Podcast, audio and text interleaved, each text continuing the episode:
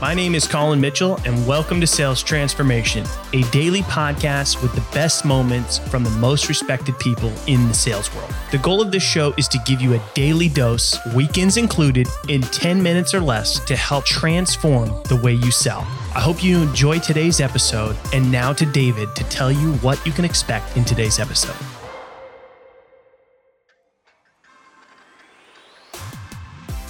Insanity is doing the same thing over and over again and expecting different results. If you keep doing the same thing that other sellers do on their demos, you will never capture and keep your buyer's attention. Kyle is back with Collin, and today he talks about how buyers react to how he starts his demos differently and how he takes advantage of the attention and keeps the buyer in tune with their conversation. Learn more about this strategy in this latest episode of Sales Transformation. And what's the what's the reaction that you get from from buyers when when you start out the call that way, which is pretty much not the way most of those calls go for them? It catches their attention. We all we all know about pattern interrupts with like cold calls specifically. The same thing applies to the rest of the sales cycle, right? You want to capture their attention.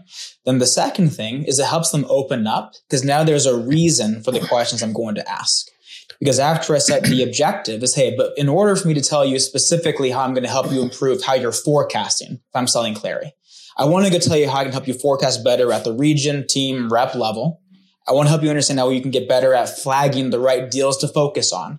I can't give you those specifics for you until I understand how you are currently doing those things.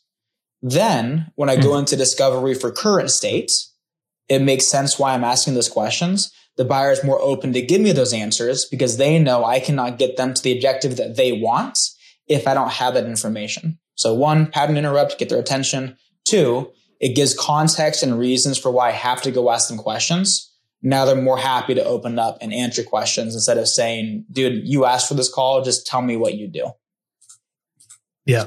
Yeah. And how do you, how do you carry over this same sort of mindset of, you know, think about your what what your buyer is thinking and what they're used to having to deal with uh, with salespeople in general, and sort of flip that upside down from the discovery all the way into the demo. Assuming at the end of the call you've achieved what you wanted to, right? Where it's like, hey, there's some value here that we can provide for you based on this conversation. It is worth us spending some more time together. And you know, now you're on a demo call. What do you do differently there? Yeah, so I think about all the demos that are done daily and how many of them start with one, can you see my screen?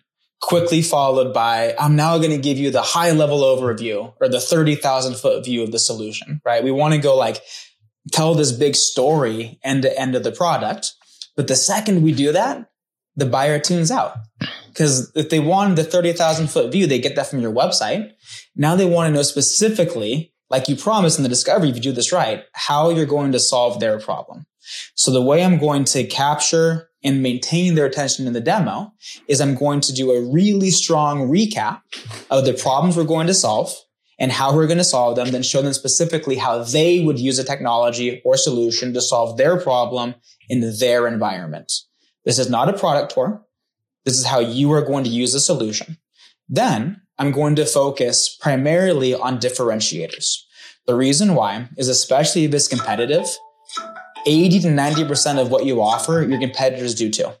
The second you start showing things they've seen before, the buyer immediately thinks this is the same.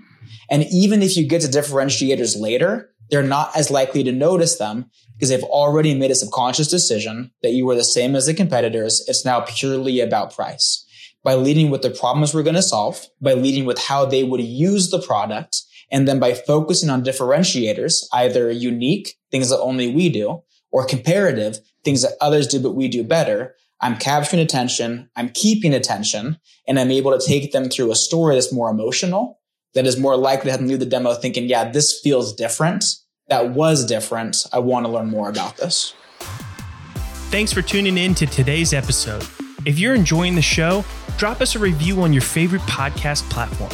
And we hope that you'll tune in again tomorrow as we are here for you every day, weekends included, to help you transform the way you sell.